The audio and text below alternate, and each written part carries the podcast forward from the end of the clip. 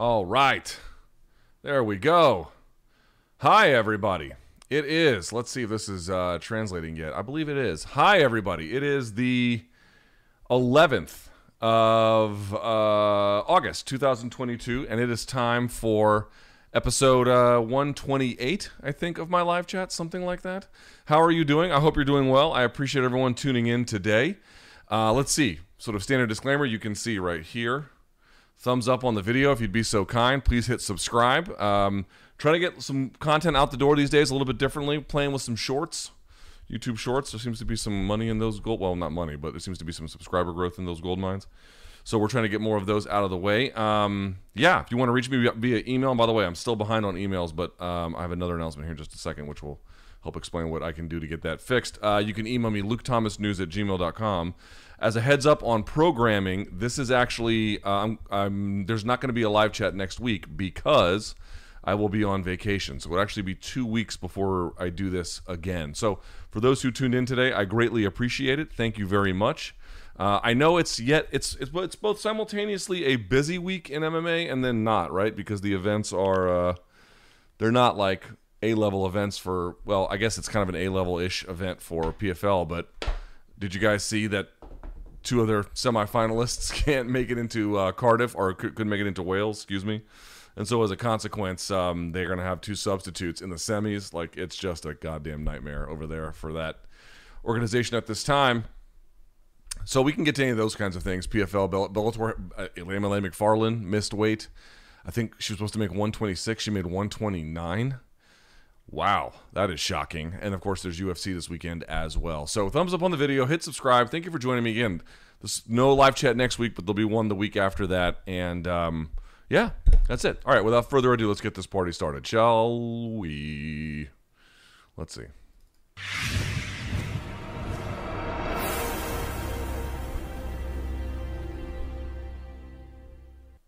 And we're back. All right. Let me turn this off. So, as you guys know, I put up a thread usually the day before. You guys fill it up. I put on the community tab here at youtube.com slash Luke Thomas. Again, we go to the community tab. I fill up put up a picture. You guys fill up the questions, and then we go from there. I'll go for about an hour if you are so inclined. Let's see. Uh, if you are so inclined, you can um, leave a donation. You're certainly under no obligation to do so. This can be as free as uh, I do my best to make it. But if you would like to leave one, that'd be great. I have one month left on rent in the uh, basically at this point unused studio. Um, learning lesson there. Big, big learning lesson there. Not quite the most expensive one, but not a great one either. So, what can you do? Life is full of mistakes. You just got to navigate them as best you can. All right. With that, uh, oh, point of order. So last week, somebody asked me what was the reason why you can have these relatively small geographic locations that seem to just produce enormous talent at a world level despite again sort of population size and geographic constraints. And it's not just true. The question was about like Dagestani guys, like why are they so good in MMA? Uh, but you know, you could apply it to a lot of different circumstances. You could apply it to the All Blacks rugby team out of New Zealand, right? A very small nation, relatively speaking, and yet they are world level powerhouses. Uh, oftentimes, the best team in the world. Um, my buddy Othello, of course, you guys know him. He posted the clip of me talking about that. And my answer was basically like when you get all of these cultural forces kind of funneling this together, which creates, you know, apparatus and infrastructure for talent recruitment and development. When it's the prized possession, it becomes something that people start very early on. There's just all of these recruiting, developing, nurturing uh, systems that get put in place as a consequence. But there was a much better answer that my guy Chad Wesley Smith gave, and I wanted to read it here because it's just way better than anything I offered. Do you guys know who Chad Wesley Smith is?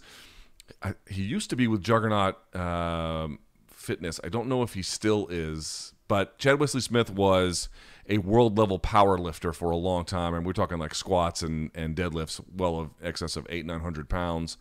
And was also a two. I think he was more than that. He was a track and field athlete in college and like a lot of other stuff. He owns his own businesses now, but he had a response on my Instagram. I got it right here that I wanted to read to you. So if he if if Chad Wesley Smith was asked a question, you by the way, you can see all of his stuff on YouTube. He's got a whole a whole just menagerie of content related to um, any kind of uh, more so powerlifting stuff, but like you know resistance training and whatnot. In any event, here's what he writes: "Is like what's the answer for why like all these Dagestani guys are so good?" He writes, "quote I think it's a mix of factors." Some peripheral effects of Soviet sports school slash sports science understanding of training design, general fitness preparation, and technical development. Some of that is uh, some is that fighting is a hard sport for hard people, and Dagestan culture uh, culturally lends itself to that. Sorry, I can't really read this distance. Also, fighting doesn't lend itself to a particular extreme physical asset like height. So while their population is small, most of their men will fall within the range of potential fighter size, especially true in a weight class sport. Finally, grappling lends itself to high training volumes, and because it is so varied in nature, it makes it tough to specialize too early. So, growing up wrestling slash fighting, a lot is very helpful, while in some sports that could limit long term development. Finally, because it's such a part of the culture, you get the past champions becoming coaches and interacting with young athletes earlier in their career.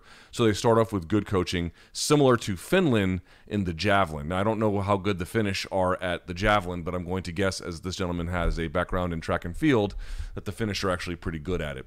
That's a much better answer than what I gave you. So I was hoping to read that here to give you some perspective, and I hope that helps along the way. Okay. With that out of the way, let's kick this off here with your questions from this thread. First, um, Luke, how does Volkanovski's game transfer to 155? Do you see him having trouble against larger grapplers like Charles and Islam, especially considering his leg kick heavy game plan? For example, Ortega countering Volk's leg kick and catching a guillotine. Certainly seems possible. I, I tend to wonder about that. I, I, I think he is going to have to negotiate distance a little bit more. I, I would have to see exactly how much of a gap there is between um, the leg and arm reach between featherweights and lightweights. I don't know how readily accessible that information is, but seems to be relevant. Obviously, he's going to carry with him a semi speed advantage. I don't think he'd be physically giving up a lot in terms of what his actual capacity for work is. Um, and I don't think he'd be giving up a whole lot with cardio considerations. But I would wonder how he would take damage. I would wonder how. Um, What's your question exactly? You haven't leg kick heavy game plan. Um, right, and the other part too is like I don't think Volkanovski in any way has a bad chin, but I wouldn't say he's got like Chito Vera level durability. Right, he's been dropped by Chad Mendes, he's been dropped by Ortega, he got dropped by Max. I think he got dropped by somebody else too along the way. He's been dropped several times. Now they couldn't really do anything with it in the end, although Ortega got pretty close. Right, pretty close. But uh, I do wonder how that power uh, resistance, in terms of how he can take a shot at 155 with the uh, with the higher level of power that they can exert, how all of that might play. There's, there's there's major questions there. There's major questions there. But I do think that his style of fighting, about being able to confuse people, and again in his words, scrambling their brains, that translates up a weight class as well. And again, I do think he physically can match the strength of most of those 155ers. Probably not all of them, but many many of them and uh, I think he'll have somewhat of a speed advantage. So all of those factors make it interesting. But you're right. There are some again at 155. I think there are some potential durability questions.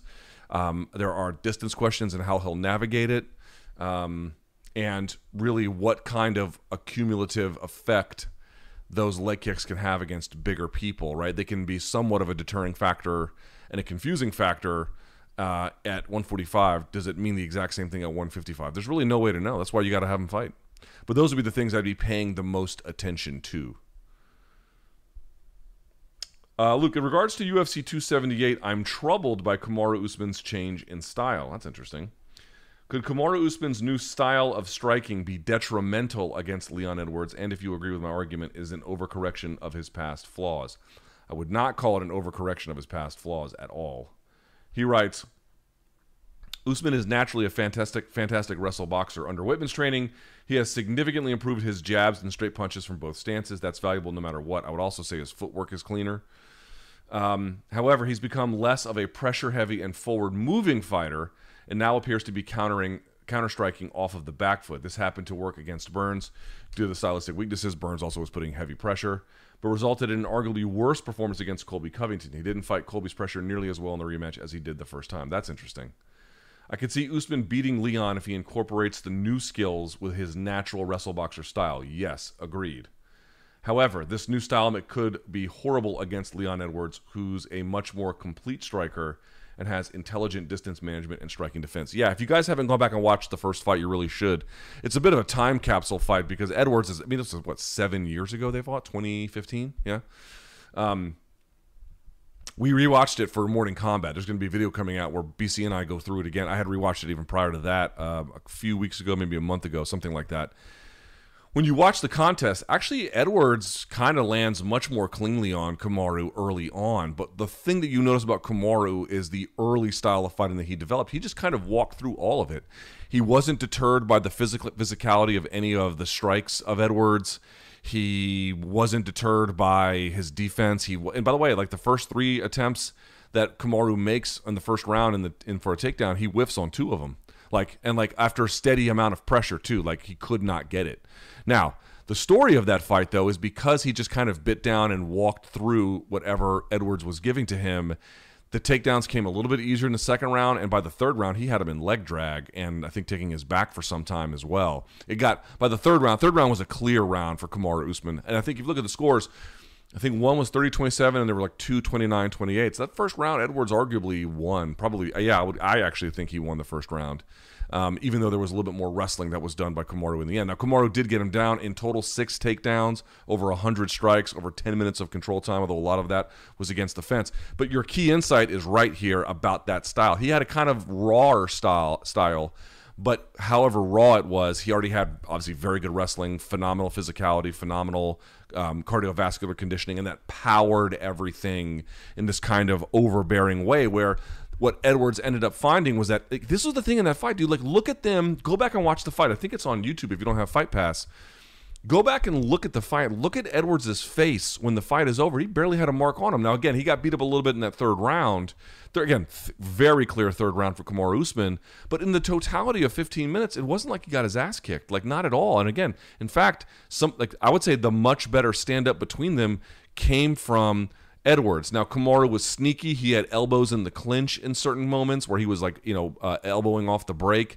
Some of those landed. Those were pretty nice. Like those could have cut in a different circumstance, right? Um, I mean, it wasn't like Kamaru had nothing for him on the feet, but like definitely Edwards was the better of the two.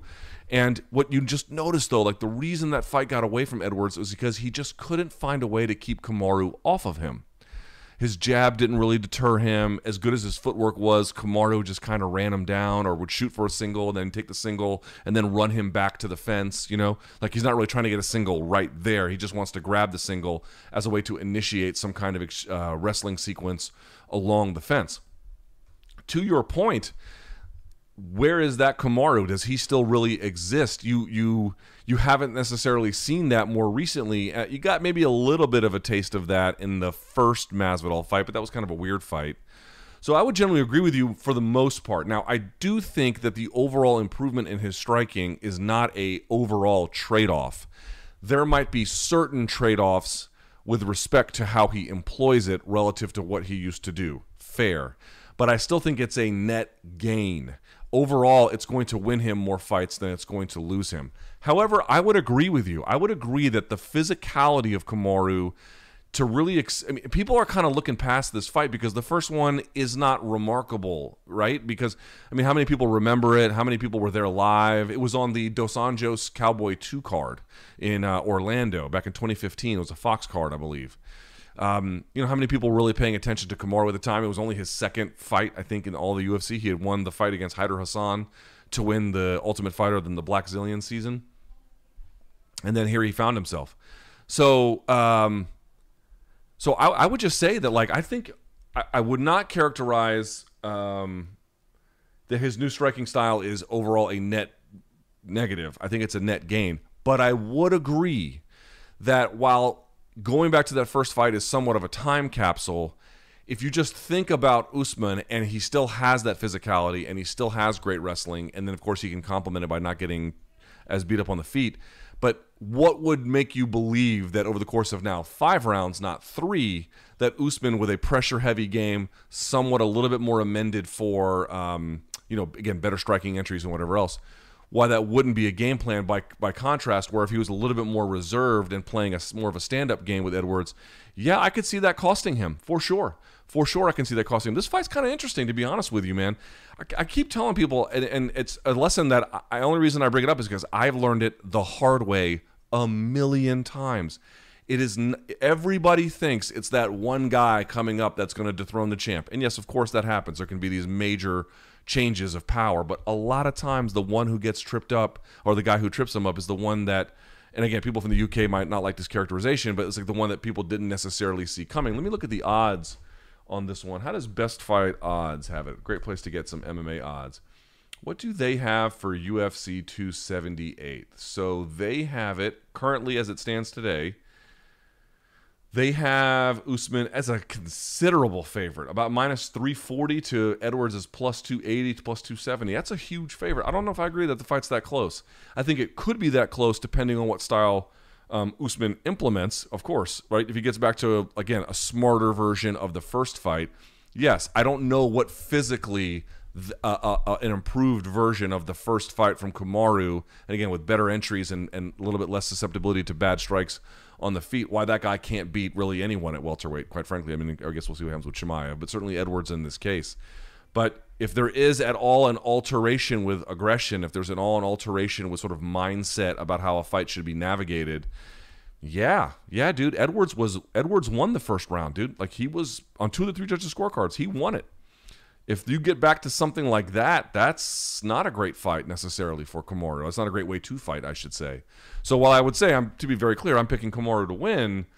Yeah, I kind of like this fight. I kind of like how intriguing it is, and of course, as you're the champion, you owe it to the division to to defend a title and keep it in in motion. But um, it's a great question overall. Do you think it's fair that Sean got the shot over uh, Peter, af- Piotr, I guess you mean, after his no contest with little to no punishment for eye pokes, groin shots? Do you think it incentivizes fighters to fight in a way to increase the chances of eye pokes? I don't think it's the eye poke issue. I just think he's really popular and they wanted to act on it. I don't think it's much more complicated than that, to be honest with you. Um, is it fair? Fuck no. The matchmaker model isn't fair. But the matchmaker model, as you can see with the PFL's woes, is probably the best model that we have. Right?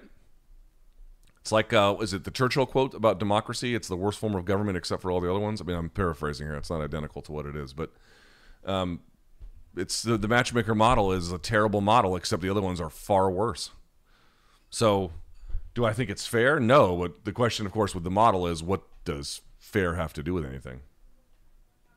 What's your take on fighters having a manager? It seems like it would behoove a fighter to partner with top management like Dominance or Paradigm, yet we've recently heard Dom Cruz question why anyone would do so, and Sugar Sean dropped his management entirely. Yeah. I really think it depends on the fighter. It depends on the organization. It depends on a lot of factors. John Nash has been pretty clear that if you just look at the numbers and what fighters get paid and how fighting pay is handed out, you don't walk away from what the actual documents are, coming to a very strong conclusion that managers have played a strong role in upping it. And in fact, there is some evidence to indicate that certain managers or certain managerial experiences found that they had a cozier relationship with the organization than vice versa. And so maybe that inhibited pay, maybe it didn't, but it certainly didn't boost pay, right? And so he has made that argument, and I think there's probably a fair amount of a fair amount of uh, importance to that. The best I can say is that I do think that when you get a fighter, when you get a manager, again, I don't have good relationships with a lot of them. I don't have relationships with a whole like. There's a lot of ones y'all see on TV. I don't, I don't, I don't know if I've ever talked to in my life, and I've been in this business either as long or longer than them. I don't really. I have a, I have a good relationship uh, with a few managers. I have a communicative relationship with others. It's about it. So I, I hardly have, you know, I've not heard their best pitch for what they do. They often make their claim that what they do is um, overall raise fighter pay. And again, John Nash has argued that, um, you know, that maybe perhaps that's true, but in reading the documents from the again the fighter lawsuit, you would not walk away with that impression. First things first, you would not walk away like, wow, wasn't for these managers, the, the, the fighter pay wouldn't be as good. However, what I can say is I have seen uh, managers serve a pretty valuable role. One, if they do have a good relationship with the organization, not just UFC, but Bellator or whoever, um, that can affect matchmaking down the road. Um, that's one. The other one, I think the most important one I would say is it's less about what they do for your pocketbook, although there are some that are good at procuring sponsors. That's a big one, actually. If you can get a managerial company that doesn't just like, hey, I'm going to negotiate your con. If all your manager is doing, if listen, if you're unranked or inside the top 11 or so, like 11 to 15 is what I mean, and all your manager is really doing is negotiating with the UFC, yeah, there's probably a question about what value is actually there. Um, the best I can say I've seen from them is they tend to be. Uh, helpful guides. So one thing they might do, of course, is one they might get you sponsors outside the oct- uh, octagon, or they can navigate that as well. Um, there can be that. If you're an elite fighter and having a manager who is a gifted negotiator, I think uh, that can make a difference, um, especially in terms of like perhaps small details, travel, accommodations, where a fight takes place, again, if they have a good relationship with that organization, matchmaking favors, there are some things that benefit you down the road. But in general, like the managers that I have the best relationship with, what I would say is the role that I have seen them serve very valuably is they provide career guidance to uncertain fighters, young men often, of course, there's young women as well, but uh, young men who may just not know what the right opportunity is. What's the right next fight? What's the right opportunity? How do I navigate this media? They'll set up media for them. I've seen that as well.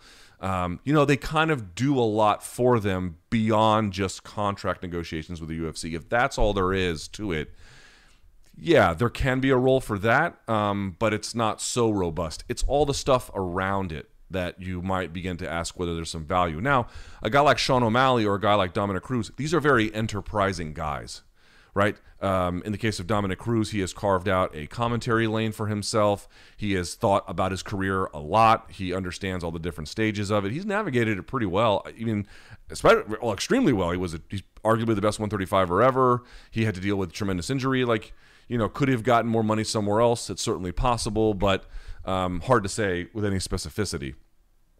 Uh, Sean O'Malley, a guy who understands and did everything on his own on Twitch and understands new media and developed his own podcast and has media workarounds. Like, does he really need a whole lot of help? Probably not, not at this stage. But a lot of guys, you would find that they need some guidance. They and it's I, I had an agent for a while who kind of served in a similar role, although in the end we parted ways. He didn't really do a whole lot for me, right? Perfect example. Like he negotiated some deals for me that didn't go all that well. The best deal I ever negotiated in my career was one that I had my attorney negotiate. My my my attorney is my best friend. He married me, me and my wife. Um, he was one of my college roommates. He went on to law school and has done well for himself. Um, I just use him. Um, for I have him look over all my contracts. I have him do the back and forth with everyone. I do a little bit of back and forth myself, and then that's how we did our deals. Those are the best deals I've ever gotten. So I understand the impulse. However, I know some good managers, and it seems like what they do is the broader suite of services. Also, one other thing to pay attention to is, you know, just having a manager who has like a couple of clients. Um, I'm not saying that's good or bad, but when you do see a manager that has a bunch of clients they typically have a pretty good sense of what the market bears and what the UFC will or won't give. So if you're at X stage of your career, this is what fighters at this stage make. If you're at Y stage, this is what they make. If you're coming off of this many wins and this many losses and you're ranked this way, they seem to because they get a look at the broader picture of what is being paid um, they get a sense of like how pay can be apportioned. But what I would argue is that the pay is n- the their their ability to meaningfully increase your UFC fighter pay, I would say, is is very narrow. But their capacity to provide uh, other services, so not just I know some I know some managers that have done a lot for a couple of fighters, some champion, some former champions, in getting them um, situated with some huge pay opportunities outside of fighting, using their fighting career to leverage other forms of money. Um, so I hope that gives you some in, indication of what's going on. I think a lot of people center the conversation rightly. They center it rightly on, okay, but what are you doing for their pocketbook, which is really the bottom line. Um, and again, when it, as it relates to the UFC, perhaps I think there is something to be said about having minimal influence in that way. In the broader suite of services, I do think it's a little bit more of a complex question. For some fighters, they're not going to need it. For others, it's going to be hugely valuable. It really isn't a one size fits all policy. Luke, it seems that Masvidal and Burns are being mentioned together for a matchup. Yes, I love that fight. I think that's bad news for Masvidal. With his new contract, three previous losses, and already being in his late 30s, do you agree that the road ahead is going to be brutal for him? Well, it depends on the road ahead. I mean, he's in a difficult situation, which is it, it's advantageous, but it's got a lot of costs. Right, here's the advantage. He's as pop. uh, Okay, he's not quite as popular as he's ever been, but he certainly has elevated to a new stage of popularity within the course of his career.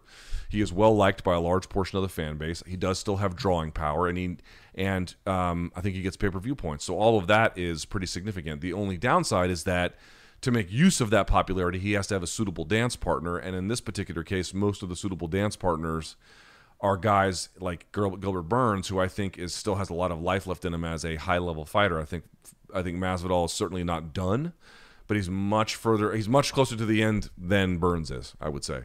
And so it's like, how do you get fights that maximize everything you've built with a suitable dance partner, but not have a dance partner that is so far ahead of you that you undercut everything else you built? That is the central tension that he's trying to negotiate, and it's not so easy.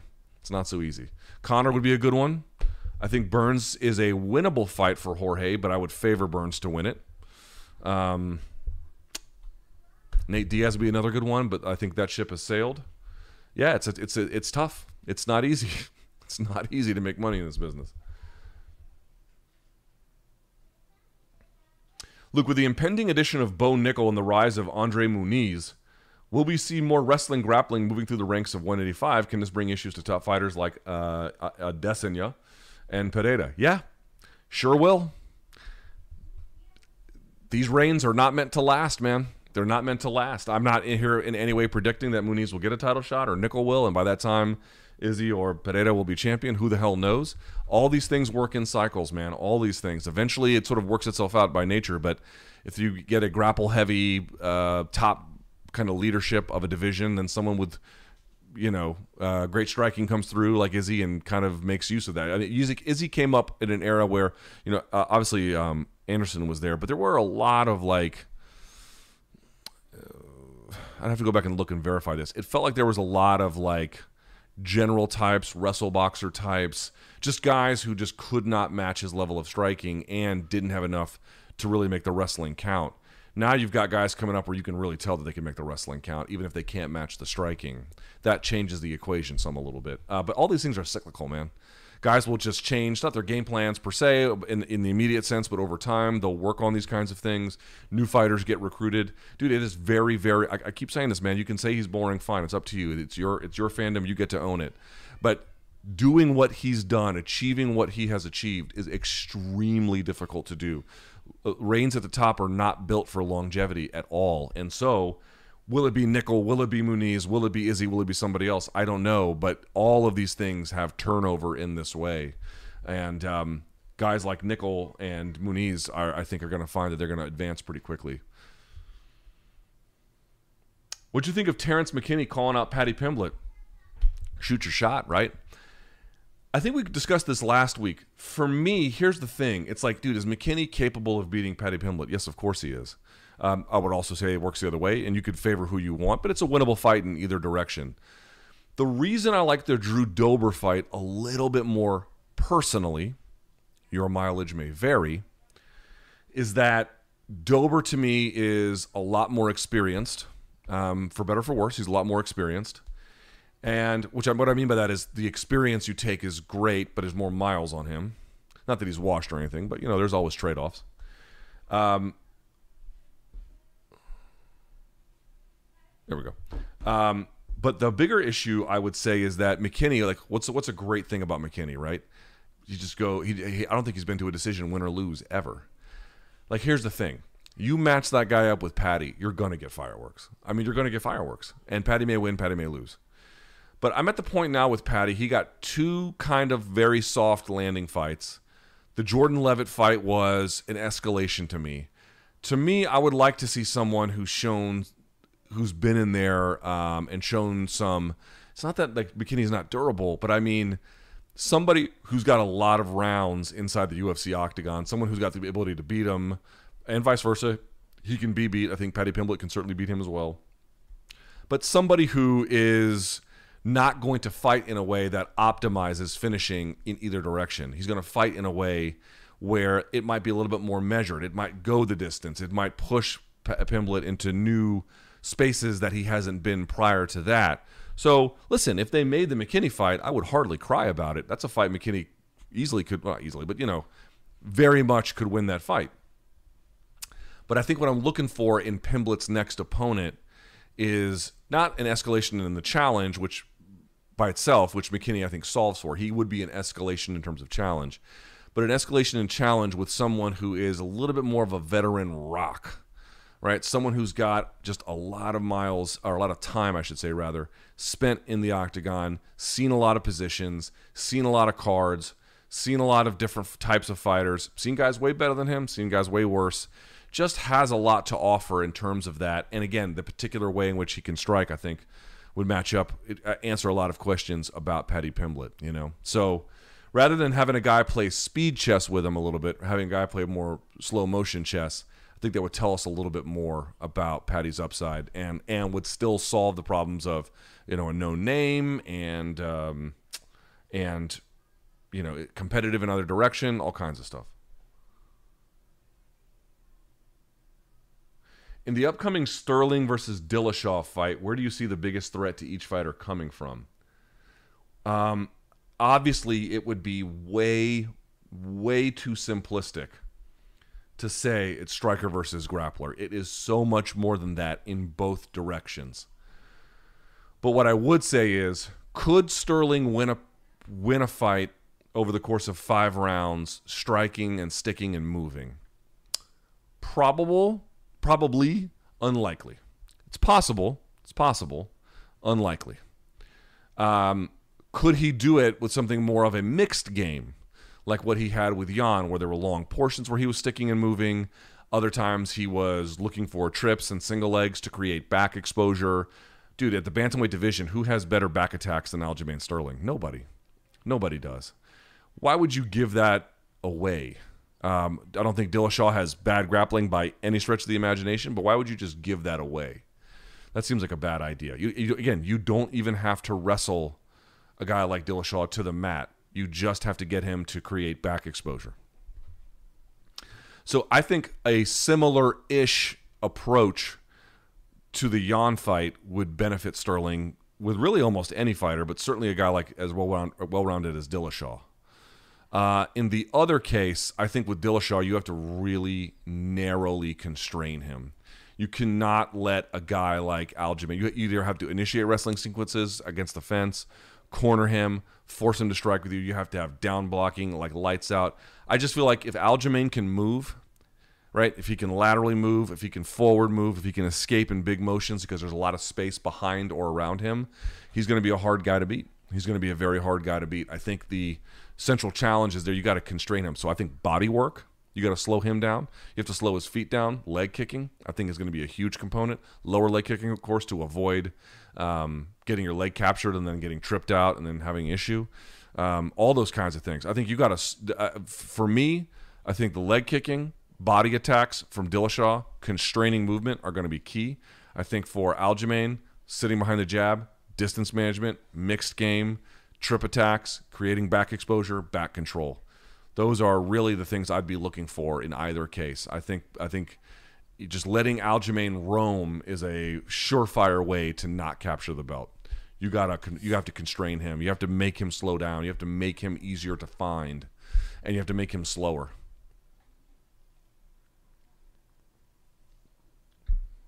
Luke, do you think UFC will try to run a stadium show in the U.S. Uh, eventually? I mean, well, they did one in North America by going to uh, Canada for Shields and GSP. They could use Allegiant Stadium for International Fight Week and look to move 40,000 tickets. I know their gates are very strong and not an issue, but I'm curious if they would try a stadium. Oh, Allegiant Stadium. That's the uh, that's the Death Star, right? That's the uh, the Raider Stadium out there in Las Vegas. Looks amazing from the outside, by the way. I shit on Las Vegas. It's come a long way. It's got a lot more than it used to. I'll, I'll be fair to it. I still wouldn't want to live there, but it definitely is not the. Um, it's not quite the Dave and Buster's that it used to be. it's like Dave and Buster's you know, mixed with cosmic bowling now. It's got a little more to offer. I'm teasing. Everyone in Vegas, relax. Um, they could. the uh, The issue with T-Mobile is that partly I think there's contractual uh, obligations to uh, MGM, and the other part is they can just charge outrageous amounts and get whales to. Um, even though it's not a casino, it still has a similar kind of effect, um, where you can just get outrageous, you know, front row seats to high rollers in Vegas which you would think, well, you can do that in foot, well, in the Allegiant Stadium as well, but probably not to the same extent. Um, but I, I, eventually, yes, they will. All right. Are we underestimating Charles Oliveira's star power? His last two events have done 400,000 versus Justin and 500,000 versus Dustin.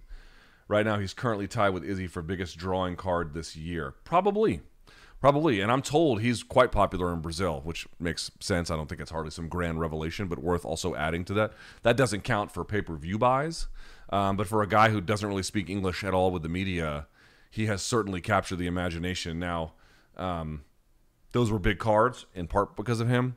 I would say this one against Islam will tell us a little bit more because Islam has the Khabib halo, but is not really a known entity to casuals in the same kind of way as like a Gaethje or uh, certainly not a Dustin Poirier coming off the McGregor fights. Um, and it's going to be in Abu Dhabi, so it'll be. I think they're going to have it at a weird time. I don't know when it's actually scheduled for. It'll be a little bit more of a test there. Um, I had said previously that you know none of those guys had proven to be pay per view draws. I think it's hard to tease out from the two cards you've mentioned exactly what kind of pull Oliveira has brought to them. Uh, because he does have two dance partners there that are a little bit more proven to the American market, which is the predominant pay per view market that we know. That's that there are other ones, but that's the biggest one by far. So what I would say is perhaps, perhaps, definitely, perhaps. Um, let's see how this one does here, where it doesn't have you don't have another American in the main event. Could be at a weird time. The weird time might hurt it if they do it that way. Again, I have to verify when 281 is going to go off, but um, let's not tease out exactly that he's got super underrated star power, but it is certainly something to pay attention to, and we'll get a little bit more clarification here with that 281 card, what 280 280 card, excuse me. Luke, have you seen Prey yet? Yes, I have. Yes, I have. If you have, what are your thoughts on it? I personally think it might be the second best behind the original, third at worst. I'd put it at third. So, here's what I would say about it it's great. It's great. You should watch it. It's on Hulu if you guys don't have it. And by the way, all that Mike Tyson drama, I mean, I feel bad for Mike if they really did him wrong. I, I would like to see that Mike biopic, whatever it is. Um, Prey. Here's what's good about it. I'm told that they initially thought of doing the entire thing in Comanche and they decided against it. There is a lot of uh, Comanche language in the movie, which I thought was cool. Um, people have, I think, asked all the weird questions about this one that I don't really understand all that well. Um, the main protagonist, who is a woman in this fight or in this uh, movie and in all the fights, uh, you know, uh, question of how realistic it is. I mean, you're watching a movie about Comanches fighting an alien hunter. Like, yeah, they take some liberties with, I think, what is realistic and what is possible, but she does a great job in bringing it to life. That's really all I ask is do they sell it? Do they like there's this there, have you guys ever seen The Raid 2? It's a very different movie obviously, but there's a, a woman in there like uh, this uh, who works for the bad guys, I'll put it that way, where her two weapons are two hammers. And she just fucks people up with these hammers. Bro, she is she sells it. She sells it. It's utterly for that experience utterly believable. And so all I ask is that they sell it. She does, she sells it. Like you can't take that away from her. She does a great job. She does a really great job. So so the main protagonist delivered. The whole Comanche things, and it takes place in the Great Plains, so like basically west of the Mississippi and well into but before the Rockies, and uh, it takes place in the early part of the 18th century. I think like 1719 is when they set it. The cinematography is beautiful. Um, the Comanche life and the Comanche kind of backdrop and uh, their culture and their wayfinding and their warfighting, how it all fits in. I think it elevates the entire thing personally. And I know folks have asked, like, how can they do this? Like, you know, we, oh, more modern guys with guns and everything else, they couldn't kill the predator, but a bunch of people with bows and arrows could. Well, number one, watch how they fight. Is the first thing I'd say. Second of all, do they alter this predator in a way? I don't want to give away spoilers, but do they alter the predator in a way to make that fight a little bit more balanced? Yes, they do. Yes, they do. I didn't ever. That didn't even fucking occur to me when I was watching this fight. I saw, or when I watched the the the, the movie. When it afterwards, I saw people being like, "How could it be possible that a bunch of you know 18th century Comanches could fight this highly advanced alien predator?" Watch the fucking movie. watch the movie and make, maybe even then like there it's not all that sellable to you. I don't think it's an improper line of questioning altogether, but the devil is always in the details. How did they set it up in this movie to accomplish that goal? And they've set it up quite nicely. I don't want to give it all away. I thought they did a a pretty fair job of figuring that all out, all things considered. The things I didn't like were um, the CGI is terrible. Not so much of the Predator. I think I mean they, maybe some of him was a live action costume. I've not looked into it, but like there's a bear and there's a wolf and a rattlesnake and shit like that where the CGI is abysmal. I mean, just oh, and a lion that just fucking is sucks. I didn't like that at all. And actually, that's the worst part of the movie. There must have been budget constraints, but you know they weren't. It was noticeably noticeably bad. And I would say, as much as the protagonist delivered, and by the way, she she works in a duo with her brother in the movie, and them together are fucking great. He he was awesome in the movie too. He doesn't get any shine, but I thought he did a great job in this movie. Um, uh, so so they worked well together. But in the end, I did not find the story altogether as interesting and as neatly twisted as I did for Predators. So the original Predators one with Schwarzenegger. Then there was Predator 2 where it was in LA. People say they like that movie. That movie is fucking terrible. It sucked.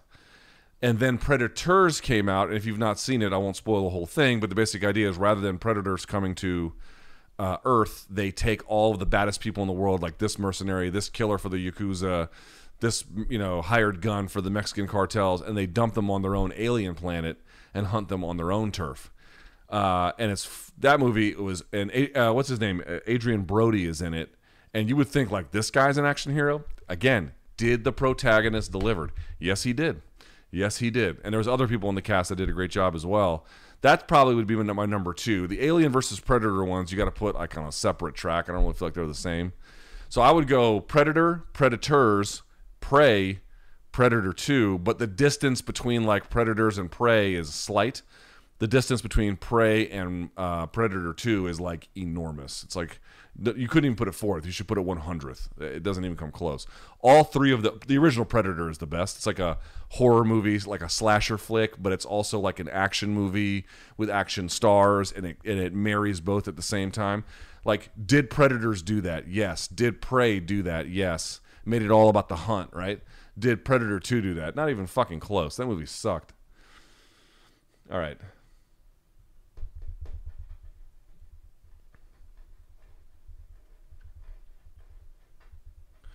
How likely do you think it is we see Izzy utilize grappling in his fight with Alex? Uh, and if so, how active would he be in using it? I don't think it's very likely, although to change things up, he might. Um, like, what's he going to do? Like a John Smith low single? Like, I don't think he's going to be doing that. So the question is what he might do that would come natural. Potential moments in the clinch. Uh, but the thing is this it's like, dude, is Pereira going to really waste energy trying to take him down? I don't really think so. Now, maybe Izzy goes the other way and tries to clinch with him, but that could be perilous as well because um, you know it, you're just going to leave openings there that you don't realize like oh i'm going to go for a double and i'm going to put my head on the outside and then the elbow comes down and pops your eardrum and that doesn't work. So then you try to go upright with him and then um, you don't really get anything from it and you're not going to hit like a john smith low single. One thing that could be interesting to think about is with two guys who have some grappling ability and again i would agree that izzy's offensive grappling you saw a little bit of it in the kelvin gastelum fight but we don't know a whole lot about it probably is not as useful as his defensive grappling and wrestling, which actually is quite good. It's very, very good. It's he has worked it out to a very high level at this point. Most of his peers can't do shit to him on that level. The one kind of X factor here to me is caught kicks. I wonder about that a little bit. Right? I had someone tell me a while ago, uh, someone who trains, that you know one of the things that they, the way they think about caught kicks is it's a it's a it's a sort of a shortcut for people who don't have good wrestling to get on top. And think about Aljamain Sterling, where he could catch a kick, same, same as a single leg almost, right? Depending on where you lock it up, either behind the knee or whatever. And you can just kick out the post leg. They go to base, back exposure, right? Now, I don't know if Izzy's going to follow an Aljamain Sterling game plan. That seems highly unlikely. But the point I would try to make here is in either direction, what happens if they catch the kick, then kick out the post leg, and then you cover the top? That, that's doable. And even if they stand up, you can punish them on the way up. With a good striker like those guys who will just let you get to your feet and then wait for the perfect moment to just steal on you, that seems like a possibility as well. So then what does that do to like the boxing game of Pereira, which he has a good one as well? I'm just saying I don't think of it so much as John Smith low singles and high crotch run the pipe and all this. I don't. I don't really. I don't know if I see that, but I do see them thinking about what are some realistic scenarios where we might find ourselves on the ground and caught kicks, kicking out post legs, running someone backwards off a caught kick. Those seem very much in play for the both of them, and then what kind of games they want to put behind that, what kind of things they've developed what tools or um, offensive sequences that they've put in motion to to make that work. That to me seems like your your winner winner chicken dinner there. What are they going to do with caught kicks? They may just let it go, you know, because you can still get bombed on if you caught it. Khabib is the big one on this. You can't just hold on to a leg. Once you have the leg, you got to start off balancing them right away, right away, right away. That's the great equalizer is that balance. You saw like uh, for for example the first round between Gamrot and Tsarukyan. Tsarukyan had his leg fully, I mean, treetop extended, and he still couldn't get taken down because he's a fucking animal. Um, you know, he, almost no one in UFC could do something like that. He did. But the point I'm trying to make here is um, you have to off balance them right away. Khabib was great about that. Once you get them on, this, once you get them balancing on one, once you get them on one leg, make them balance, move, move on it quick, side to side, in and out, do whatever you got to do, make them balance because it makes their strikes a little less hard. It makes them focus their energy on that. Obviously, they could they could fall to their back. They could go to their base. There's back exposure. There's all kinds of stuff. It's the caught kicks. That's the one I'm really wondering about. You know.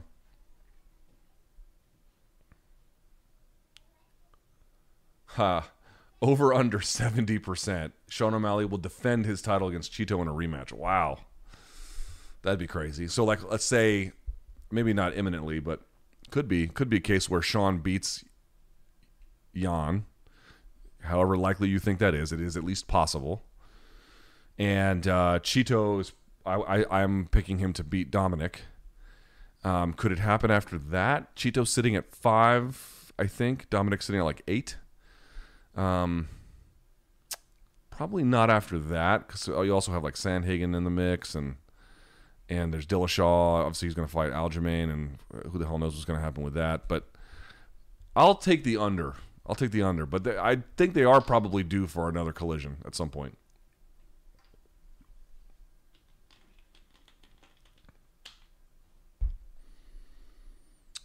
All right.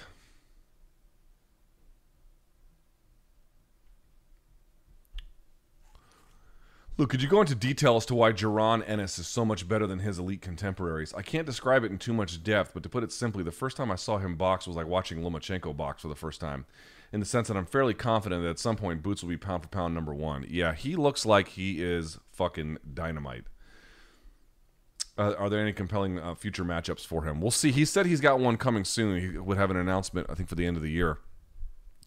Y'all been watching Boots Ennis? And I know he's a Showtime guy and, and sort of he's like PBC aligned, although he's not a PBC guy. Um, I'm telling you, bro, you can say whatever you want. Oh, you're biased because you know you work for CBS and blah blah. Yeah, okay, fine, maybe I am. Go take the Pepsi challenge. Like, please, by all means, don't take my word for it. Don't, do not go go get a second, third, fourth, fifth, sixth opinion. Boots Ennis is um, boy, they don't come around like him too often, folks. He is 25 years old. He has, I think he's um, 27 and 0. I think he has 25 KOs, something like that. What makes him so good, dude? He can like one thing you have to think about is like when I watched Josh Silveira in PFL last weekend.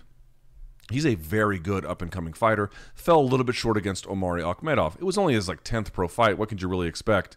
And he performed ably for the most part. But you know, he was he was ultimately it was just too much for him at that stage of his development. But he might go on to be a champion. I don't mean to besmirch him. All I mean to say is when you see a guy like that at that level, it's less about what are they like. Oh, what are his identifiable strengths? Uh, that's part of it. He overall makes pretty good decisions. He overall has pretty good offense but you can tell he's still in development, right? He still has a long way to go, and he's still very young, obviously. But what you're trying to point out is what can he do? Like how many offensive tools does he have?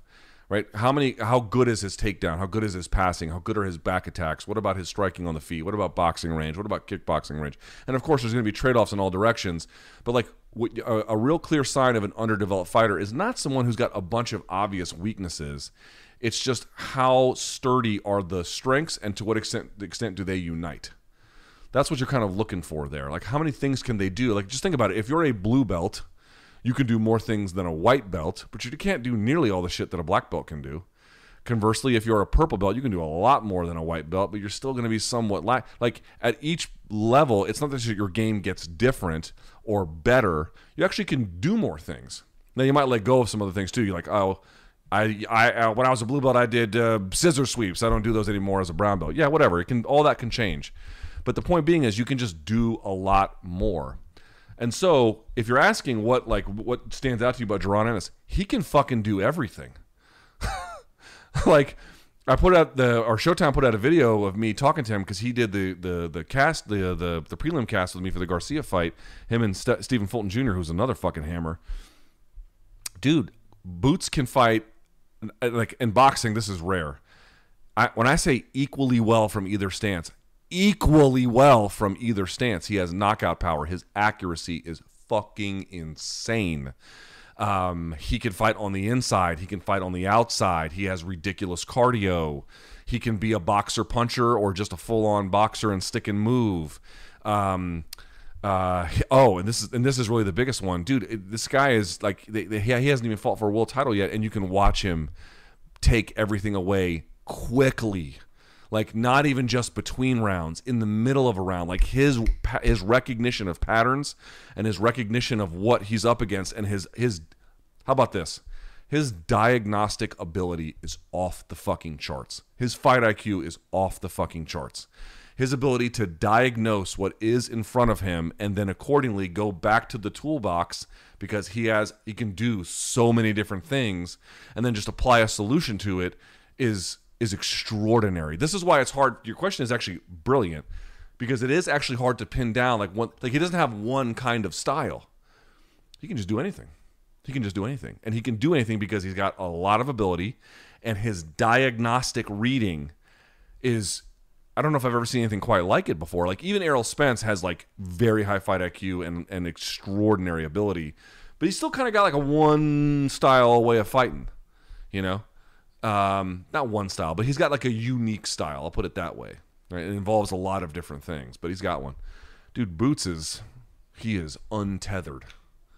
It's it's extraordinary watching him compete. Um, and yes, he hasn't been tested yet, so we'll see some of this get refined. Maybe we'll get a clearer sense of things as he moves up the food chain, which I think is inevitable. But you want to talk about somebody who can make diagnostic reads about what is in front of him and then already has the built in ability to do something about it with whatever he needs to short range punches, this kind of feint, this footwork, this angle, this stance, whatever requires it, and then just apply it. It's he's he's a genius. He's a genius. You don't you don't hear me talk this way about too many fighters in any sport. He's a fucking genius.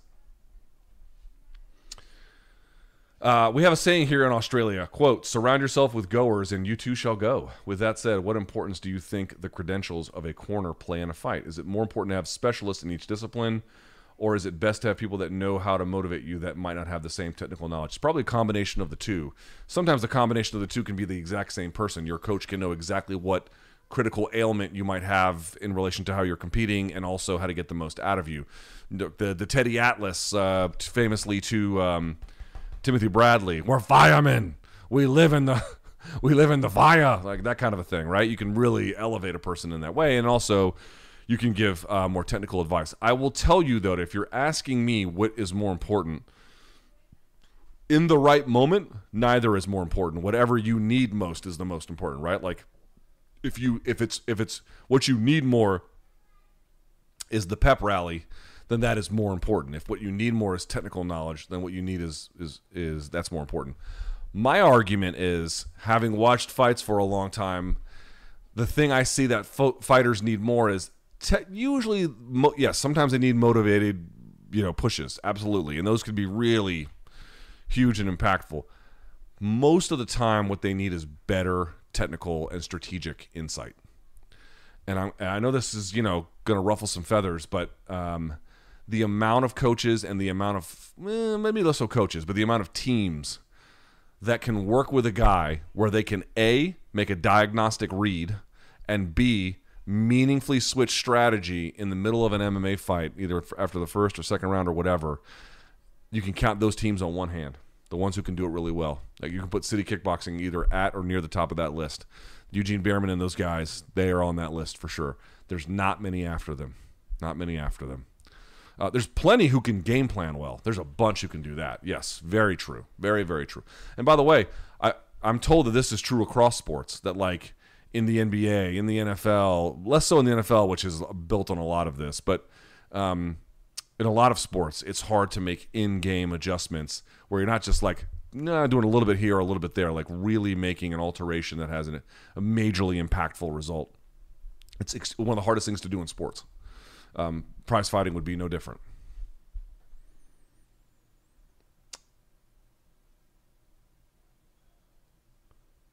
Uh, thoughts on the Gordon Ryan super fight? Yeah, man, what a mess.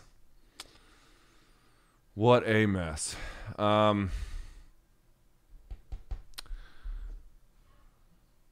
okay, here's what I would say. I thought Gordon would win. He had a slightly harder time. Actually, he had a, he had a harder time than I thought he would. But the whole thing got marred at the last minute, right? Because if you guys don't know, and I don't know if it's Pena or Pena, I, I never know how they pronounce it in Portuguese. Obviously, if you had an Enye over it and if he was Spanish speaking, you'd be Pena, but I don't know. So if I'm mispronouncing his name, please forgive me. I thought it was Pena. I don't know. But Felipe Pena, of course, who beat Gordon, I think, around 2016 two different times, they finally had their long awaited trilogy match for WNO, which is called Who's Number One. And, uh, Pena or Pena his apparently he was very very close to Leandro Lo, who you guys might remember was murdered last week in what can only be described as a horrific, horrific, just a senseless act of violence and really a devastating one at that. Um, and I guess I guess I'm I'm told that Pena was very close to him. And I think wanted the match to be shorter the day of, either to like, I, I, I heard competing things. Do you want to get back to Brazil for the funeral? Because I think the I think the funeral ended up being Monday, um, and he, there was a quick turnaround, or, or, whatever the case. He had requested a set of different rules, and Gordon was like, "No." And then after 30 minutes of like a not a stalemate, but you know another guy having a clear advantage, Pena motions to the officiating table that he doesn't, you know, he doesn't want to go on, but then agrees to, and then after about 40, less than 45 minutes, just kind of taps to cardio and then calls it a day. But like, was he actually really tired? It's hard to really know.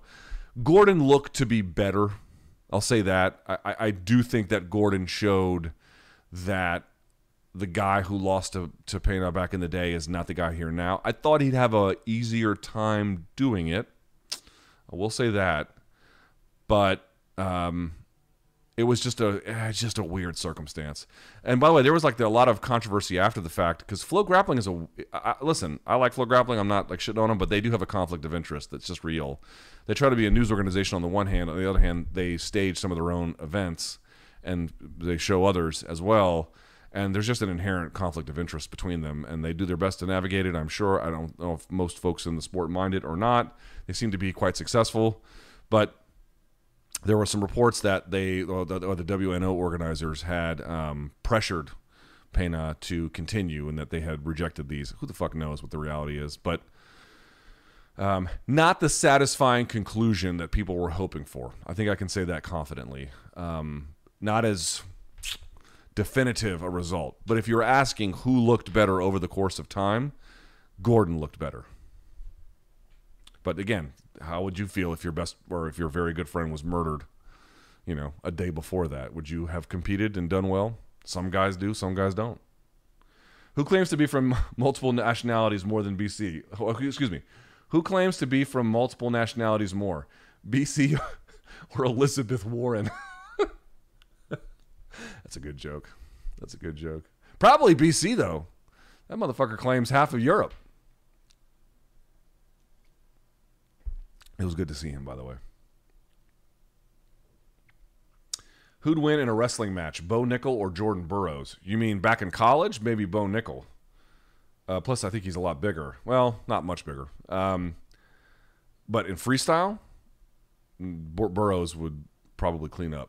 Well, he's skill skill for skill. I mean, I don't know how much the weight disparity might matter at this point, but you're asking like who had a better folk style career? Bo Nickal did, although Jordan's was very good, very very good who had a better freestyle career, it's not even it's not even even a remote comparison. Let's see. Let's see.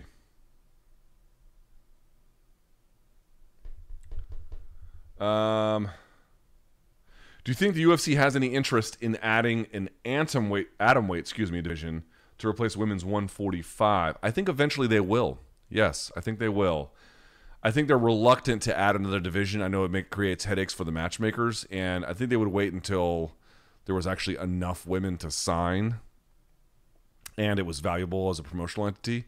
I think that is inevitable. Atom weight fighters have been competing in Japan for quite some time. You see them in Invicta, obviously, as well. It's it's on its way, but I think they're just kind of patiently watching and seeing what happens down the road.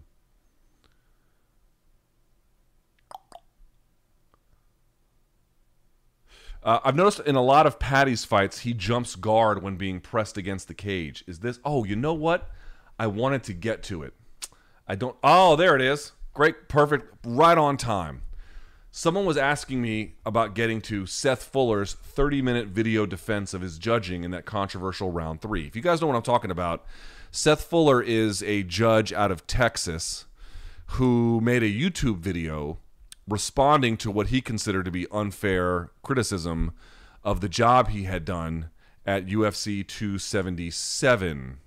I think that's right, where Dontale Mayes fought. Um, forgive me the gentleman's first name, but it's Abdul. Uh, excuse me, Hamdy Abdul Wahab. Uh, Abdel Wahab, I think was his name. First Egyptian in the UFC, by the way. Congrats to him. It's very nice. There was there was a question over the round three where he had given it to Mayes, where I think most observers had given it to Wahab, who had three minutes of control time, had busy work on the ground, a couple of decent strikes on the feet, and then um, that was sort of the case for him. This was amazing, this video that came out. Now, let me be clear about something. When I say amazing, I'm not telling you I think everything he says in there is laudable or I agree with or I think is awesome or fair or particularly a great point. Uh, there's a lot in that video I don't like. He went after Aaron Bronsteter, which I think is not great of him. And in fact, I think some of his criticisms were totally wrong. Um, there are some admissions about who he is, uh, like talking about what a fan he was of the Joe Rogan podcast, which I don't think is either relevant or helps his case one way or the other at all. I think he was trying to say, like, I'm a member of this community. I also think he misunderstood the argument about being a seasoned judge. He's a black belt in jiu-jitsu, which is which is highly commendable, of course, and he's been around the community. He has trained with and he's cornered fighters and all kinds of stuff. He has clearly been involved in the MMA community for a very long time. But in terms of when I think of seasoned judges, I don't think of guys necessarily who only judge at the regional level or have some level at the next at the at the UFC or high level Bellator or whatever. Um, I, I, my point being is just because you have a lot of experience in the community and some very valuable judging experience, that's not the same as having a consistent record of judging elite uh, MMA. I think they're actually very different, and I don't think it's the same task. And I think you have to he's right when he says you have to treat all these guys equally before the rules that the laws set out that's true everyone is equal before them and you have to apply them equally but the degree of specificity and your keen understanding and eyesight and all the factors that go into the most careful consideration yeah you you that has to be developed over time you have to work your way up to that and of course these these judges are at the mercy of how often big fights come to their town and, and what the local commission does in terms of giving them assignments. Like a lot of it is out of their hands. So I don't think he's an inexperienced judge. I would not say that, but is he seasoned in terms? Let's pull up his record here on MMA decisions. Right, so let's go to MMA decisions. You guys ever go there? I'm sure many of you do. They do a good job of cataloging a lot of this stuff. Let's look up judges. Let's go to uh, let's see Seth Fuller. Let's see what we get from him. All right. So he has judged in terms of everything they've recorded for Bellator and UFC. He's judged four UFC fights ever. They were all from UFC 277. Sorry, that's not a seasoned judge. Not for this level. That doesn't mean he's an inexperienced judge. Doesn't mean he's a bad judge. Doesn't mean he's stupid. Doesn't mean have anything to do with that scorecard either. But when I think of seasoned judges, however much this process is taken out of his hands, seasoned means you've got a lot of time watching high level and judging high level Bellator, judging high level UFC, and not just undercard fights, but you know mid card up uh, up the up the up the ladder.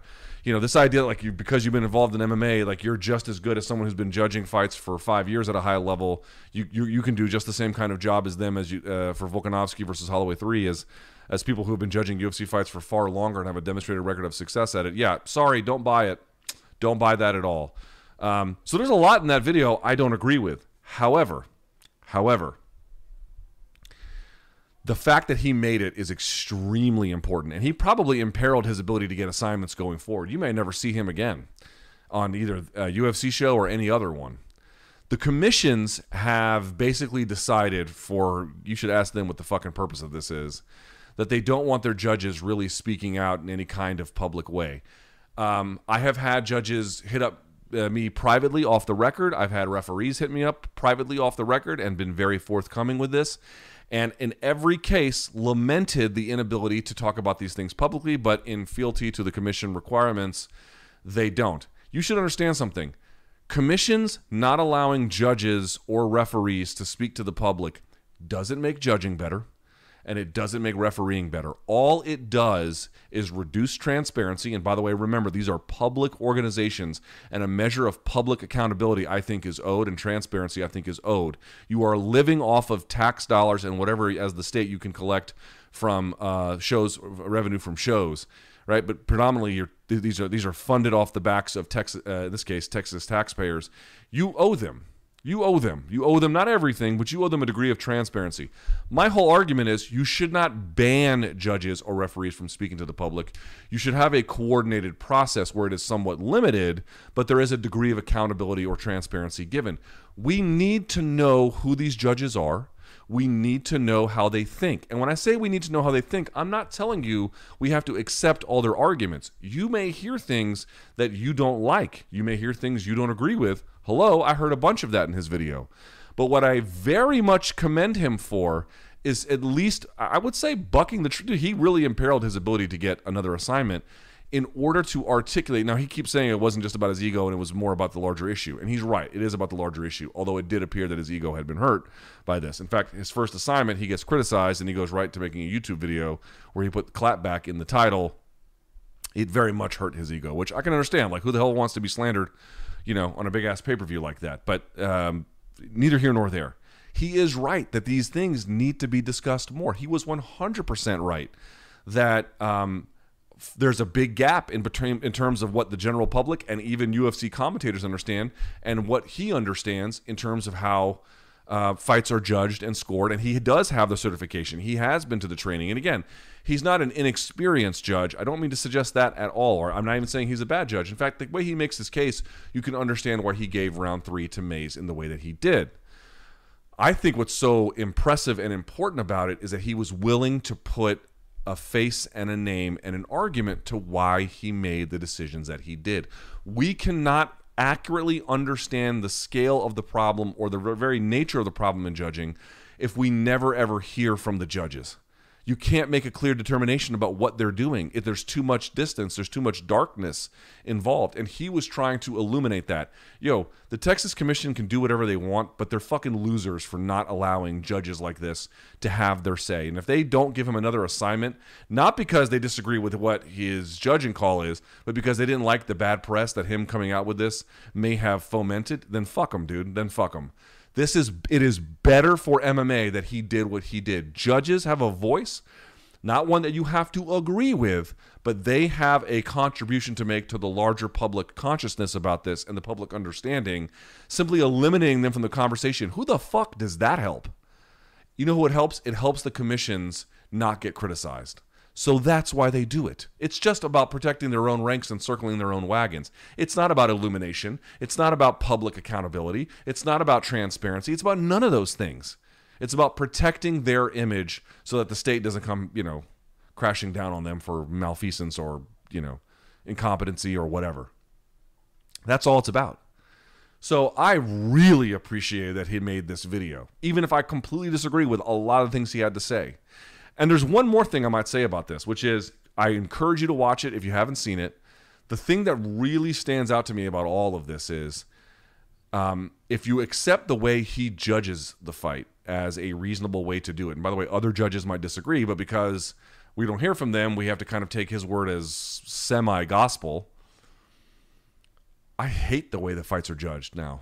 I hate it. I hate the way that grappling has become near pointless. Don't like it at all. Don't agree with it. Don't think it's the correct way to do it whatsoever. And it almost becomes arithmetic the way he was kind of weighing well, he had these accumulative punches which don't weigh as much as immediate impact, which was fine. The way he was organizing it was correct. Um, but then it's like, well, he I was kind of leaning this way this far, and then it changed this way later. It was almost like he was like stacking rings and like in this almost well, he got this part and they got this part, so that kind of counts in this way and count. He was. It's not like you don't want to weigh individual parts and their relevance. Yes, of course you do, but that doesn't, I mean, again, I don't have the data to prove this, but you guys know that doesn't seem to me like a better system than sort of taking a broader picture and asking, like, who really was the one that decided this outcome and the complexion of the fight and who did the better damage and, and, and then sort of going on down from there, taking a broader view of it.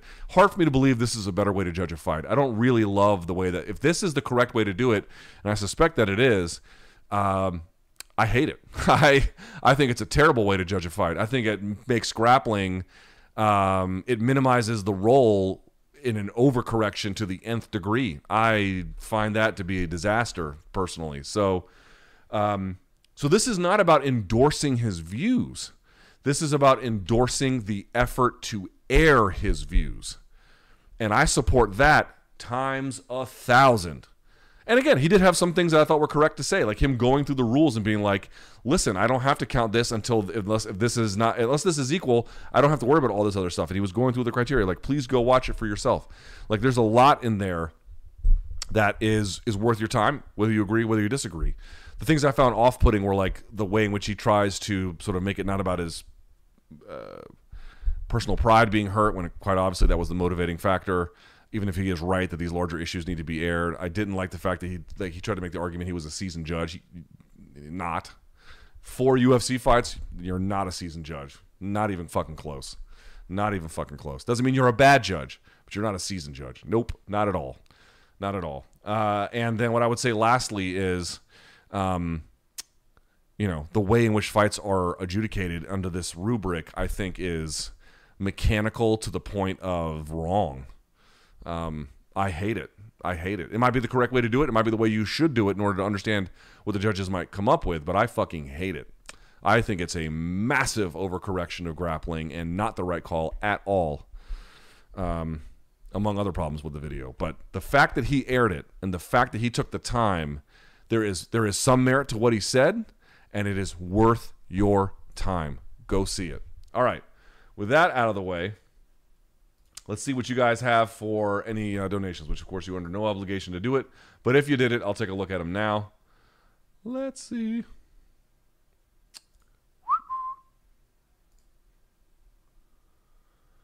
All right, Jesus, there's a few of these. Okay. Um, does a ranked UFC pound for pound fighter equal a future Hall of Famer? Not necessarily in either direction. Not necessarily, no. How many pay per view buys can Cyborg versus Kayla do? I don't think there's a ton of market demand for it, if I can just be candid with you at this point. Um, that doesn't mean I don't think Kayla can be in big pay per view fights. I actually think she could. I don't think the PFL is the place for her if that's what she wants, and uh, which I'm not trying to like like dump on the organization. I'm just trying to look at the market where it's at. Um, I think she can be in big fights. I think she can be a big pay per view draw. I don't really detect a lot of fan interest in this one, and that really is the dividing line. Uh, what do you think? Do you think uh, Roberto Soldic really cares about fighting in multiple forms of martial arts, or did one just give him the most money? They probably gave him more money and then a contract that was somewhat more appealing. So it's not neither A nor B. It's the it's the apportionment of it. Thank you for everything. Thank you. When is the Cabal Bell interview going to be released? I think when I'm on vacation. I think when I'm on vacation. Someone says, I strongly disagree. Any martial arts are made to favor the smaller, weaker person. Martial arts aid the trained person versus the untrained person. Right, but in that sense, if you have a smaller, untrained person, can they do more against a bigger person? Then the answer is yes. You're right. It doesn't magically transform the laws of physics to make smaller people no longer have to uh, feel the consequence of a lack of size. And by the way, you can be, by the way, even that doesn't necessarily do it, right? Because you can be very small but very well trained. If there's a 400 pound bouncer in front of you, you're going to get your fucking ass kicked in all likelihood. Like the, you know, there's limits to all of this. The question is, what does it do to scale your ability? And it does a lot. Uh, someone says, "Thank you for all the content, Luke. I've been following you and Brian consistently since MK Day One. Thank you. Glad to see all the praise you received lately to your work. Yeah, I, I don't know uh, what you're referring to specifically, but thank you. Is the Muay Thai clinch game stand up wrestling? Well, because strikes are involved, it's not wrestling in that sense. But I would argue that, uh, and again, I have a limited understanding of it, but from what I understand of it, uh, having played with it a little bit, it's a lot of wrestling. It's a lot of wrestling, head position and collar tie position and off balancing and turning and pulling. Like there's a lot of it involved. There's just more to it than just that. But yes. Why are Bellator events in South Dakota over the Twin Cities? I don't fucking. there's a lot about Bellator I don't really understand. Can you break down Sandhagen versus Yan to give us an idea of how O'Malley could beat him? I'm going to guess he's going to have to feint his way into openings.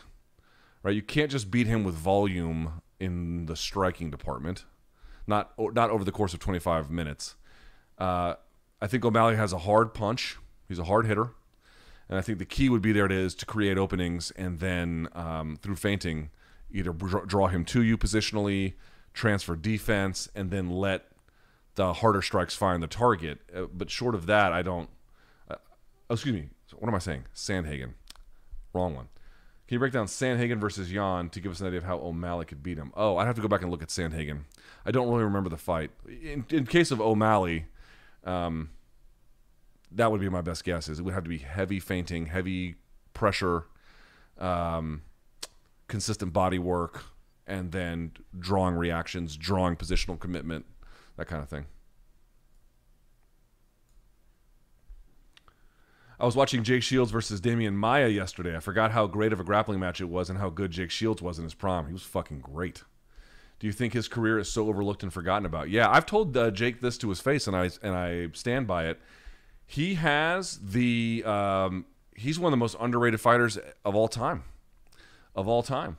Now you may like his tweets and his views, and you may not.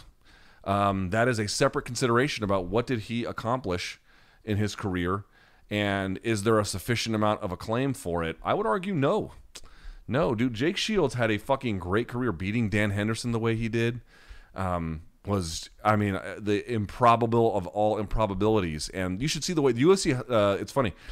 The UFC's hype package for Shields before he fought GSP was amazing. Like they put up, they had Shields sitting in this corner and like all these trophies and medals and newspaper articles about what a demon and threat he was. And it really was true, man. This guy had beaten so many good fighters. And, you know, there was obviously limits to his game like there is for anyone. His striking never turned out to be, you know, uh, the famous term Bangkok ready. I, I, wouldn't say it was ever that, but um, his overall MMA acumen was high and his grappling was next level, dude. And he never, ever, ever got credit for a lot of the wins that he got.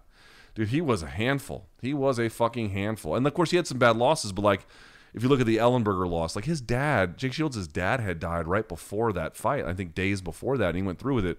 You know, again, some people can have a terrible event like that and it can elevate them, and a lot of people it doesn't. It didn't in that case, which is understandable. So, um, you know, no one's resume is blemish free and no one's game is perfect, and so there's plenty of criticisms you can make. But if you are talking about one of the best fighters um, who the legacy doesn't match what I think the acclaim should be, I would put Jake Shields at probably the very top of that list. He is one of the very best fighters I've ever covered, and I don't think he gets the proper credit for it. Any thoughts on a seat at the table petition? Oh, this is for the fighters to get a seat uh, for rulemaking in front of the ABC. Yeah, I fully, fully support it in every possible way. Um, someone uh, with a very nice donation here says, "Keep rocking, Luke." Yes, thank you, sir. I appreciate it.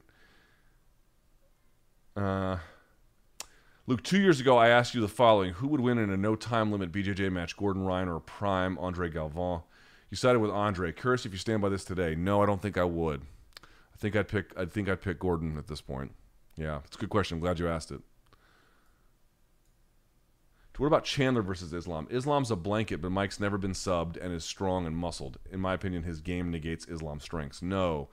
I'm not going to say that Chandler has a weakness from the back, but Eddie Alvarez held it for a long time. Um, lots of fighters have found their way there. I think Islam would find his way to the back and potentially win that way. Um, I, I, it's competitive, certainly winnable in either direction, but I think Islam's more well-rounded grappling ability, and particularly with attacks from the back, would be something to pay attention to. What tools do you use to keep up with MMA news? Um, Twitter curation is one. Um, social media curation in general. I keep a list of sites I go to. I rely on my producers. I rely on, a lot on what you guys send me. Again, lukethomasnews at gmail.com. Um, I don't know that I do a very great job of it. I do the best job that I can. But yeah, that's what I would say. Those are typically social media and then individual curation of news sites. That's really about it. Is illegal streaming good for UFC? Not really. Uh, without illegal streams, I'd lose interest and not be a fan, not consume ESPN Plus YouTube co- content, not a, not buy two big pay per views a year, go to live events, etc. Imagine many fans like me. Right. So here's the issue. The issue is um, is illegal streaming a a uh, a net bad for is piracy a net loss for um, or you know entities like uh, sports organizations in this case UFC I would say yes. However I think you are an interesting and I think noteworthy and important carve out it's not like piracy we're not saying piracy is good. What we are saying is like anything in life, it can be a complex and in some ways almost contradictory thing.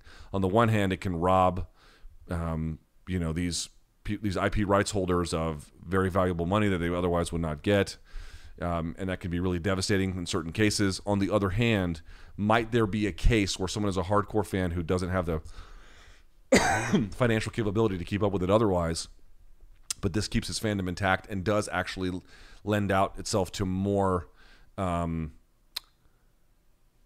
more purchases than they otherwise would get if they were entirely shut out? And the answer might be yes. Here's what you have to realize in the case of streaming, you are also the least important person to them. There was this brilliant essay that came out. Did you guys see this? Uh, is old music eating new music? And one thing they found with streaming, and this is more true in music than it is true in in television, but there it's a similar dynamic. Namely, it used to be the case that the hardcore fan, let's, let's keep it to music for a second, the teenager who was spending all their allowance money on this is back in my generation, CDs or magazines or the latest album, like you know, where sales are really important. Sales are not so much important anymore. Now it's more streaming numbers or whatever, but the, the, the whole point was they centered their marketing and their point of sales to the people who were the most engaged on the product. Now it's the reverse. Because if you're just paying, especially if there's sharing going on in a family account, if you're just paying one monthly fee and you're using everything, that doesn't get you as much value as the person who is just on the edge of interest but kind of agrees to it and then gets their money. In fact, that's the inversion. While the most engaged customer used to be the most important one, it has flipped. And so now the least engaged but still willing to pay customer, that's the one they want the most. That's the one. They've turned it um, they've they've inverted who they're looking for. So like with you, it's not like they don't want you to stream. They probably do. They don't want to give away piracy. But what they're more interested in is the person who is like, eh, I'm kind of on the bubble. How many of those people can they convert? Because it's a much larger um, uh, pool, essentially, that they could benefit from. Whereas they don't get, there's no marginal utility to having someone who just goes through everything. They want the person at the other end. And so I think streaming is a lot like that now as well. Am I the only one who hates no time limit BJJ matches? To me, after 20 minutes, the match becomes sloppy due to fatigue. I have issues with ADCC scoring as well, so not saying that's the answer. What scoring type do you prefer? I prefer points. I've said this a million times. People think no gi uh, no time limit or you know long time limit that that's like that's the best jujitsu. Maybe that's the best jujitsu for people who are. I'm not saying this insultingly. People who are like casually interested in nogi, like MMA fans, who you can kind of get to watch um, jujitsu. But if you actually care about like good jujitsu, I don't think that's the best jujitsu. I really don't. Or I, I mean, and it used to be a problem where you didn't get A level competitors doing it. Now you do, so that's less the problem. But I just don't think it's very interesting. I think the way in which, like, dude, if you giving up your back is a fucking problem, um, because you lose points, not just to say whatever consequences might come from the position. Yeah, I love that. I love them having to fight their way out of that. Absolutely. I, I you know I, I understand that there's a learning curve to all this stuff, and so I get it if it's not as readily accessible to the wider market. I like points. I think points is the best. And of course, there's a million problems with that style too, and advantages. And oh, are the judges fair? Yeah, of course, a million problems, a million problems. But um, I still prefer that. I don't. I don't really get a satisfying, like, oh, we have overtime rules, and you know, starts on someone's back. And I know, I know that casual fans like that more. I don't. I don't find that nearly as interesting. Why is WB not scrapping the Flash after Ezra Miller? Yeah, I haven't followed the story too closely, but I saw some headlines. Apparently, my man has got some problems. Have you seen Everything Everywhere All at Once? I've seen 15 minutes of it and I haven't gone back. I've heard it's amazing. I saw the first 15 minutes when the girl brings her girlfriend home to meet the parents, and that's it. Would you consider working with Jordan Breen again? Of course. Thoughts on Bigfoot September fight? I mean, it's just a crime that it's happening. Just a crime. Um, it's going to be devastating for him. The, the it's already going to be it's already going to be bad for him in the next stage of his life, and I can only imagine how much worse this is going to make it. Uh, what about Rockhold Costa? Love that fight. F- very much a crossroads fight. Uh, we did a big breakdown of it on uh, pregame preview, which is going to be out on Sunday. So check that out. Uh, someone's asking about a dude I've never heard of, it's a steak and eggs diet. Dude, all of these fucking diets, they all do the same thing. They all do the same thing. Keto, paleo, whatever the fuck you want. They all do the same thing. Time restricted eating, whatever. All they do is shorten the either the window you can eat or the kinds of amounts you can eat or the certain um, uh, types of food you can eat in such a way as to reduce calories. That's it. They all work the same. They have different mechanisms of finding the same answer, but they all work the same. If someone's coming to you being like, I, don't know what this guy's thing is, but you know, to me, like when someone's like carnivore diet, it's like I, I, I don't really understand what the problem is with having a well balanced diet. And as someone who's had digestive problems, like real digestive problems, where I've had to go to the fucking hospital for them, that seems like relatively crazy to me. Um, so I can't speak to this gentleman's particular um, worldview. But what I would humbly ask you to consider is that all of these diets work the same, basically. Find which one works best for you and enjoy. Uh, as someone who's also named Luke, what have you heard more throughout your life? Luke, I am your father, or Cool Hand Luke? Motherfucker, I used to, I, I was named Luke as a kid in the '80s. You know how many fucking times I heard Luke, I am your father? I heard that shit up until I was like my 20s, bro. Uh, someone says, thanks for answering. Thanks for years of answering my stupid questions. None of them are stupid. Paddy versus Jim Miller. That's a terrible fight for Paddy. Also, Finland is great at javelin. They usually f- ah finish first. That's funny. Although I, you know, I don't know if Jim Miller's terrible for Paddy, but that's a tough one. Let's see if there's anything else. How many Henry Cejudos weighing in at 125 pounds would it take to beat a fully healthy Francis? Probably three. Probably three of them. All right, let's quickly go back to rapid fire, and then we shall call it a day. Call it a day. God damn it. Very quickly.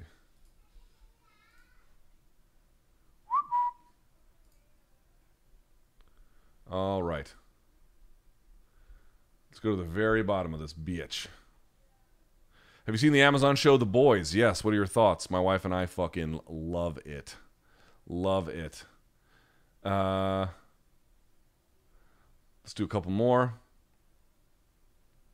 if you had to pick between the musical stylings of Eminem and Jason Mraz, which would you say is the least problematic for the eardrum? Uh, I'd go Eminem. I'd like him a little bit more. Although he's washed, which his fans don't want to admit, but it's very quite obviously true. Uh, let's see. Question about underwater breathing. I'm the wrong guy. It's a shame BC doesn't enjoy superhero movies because if he enjoyed his time watching Love and Thunder, the rest of the MCU would be peak cinema for him. true. Very true. I've tried. I've tried. Uh, let's see.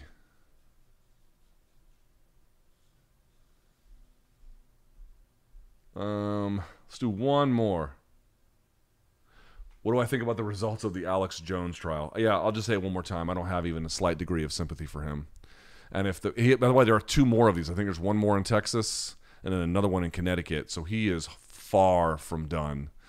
Um, they're probably going to take him for everything he's worth, and I wouldn't shed a single tear, not even a little bit. All right, that is it for me. Diggity Donks. I appreciate you tuning in. Thank you so much. Again, we are off next week, but I'm going to have some content throughout the week that we're going to sprinkle in while I'm gone and uh, to keep this thing kind of alive and moving. So if you want to reach me, lukethomasnews at gmail.com. I appreciate it. I'm out of here. And um, until next time, stay frosty.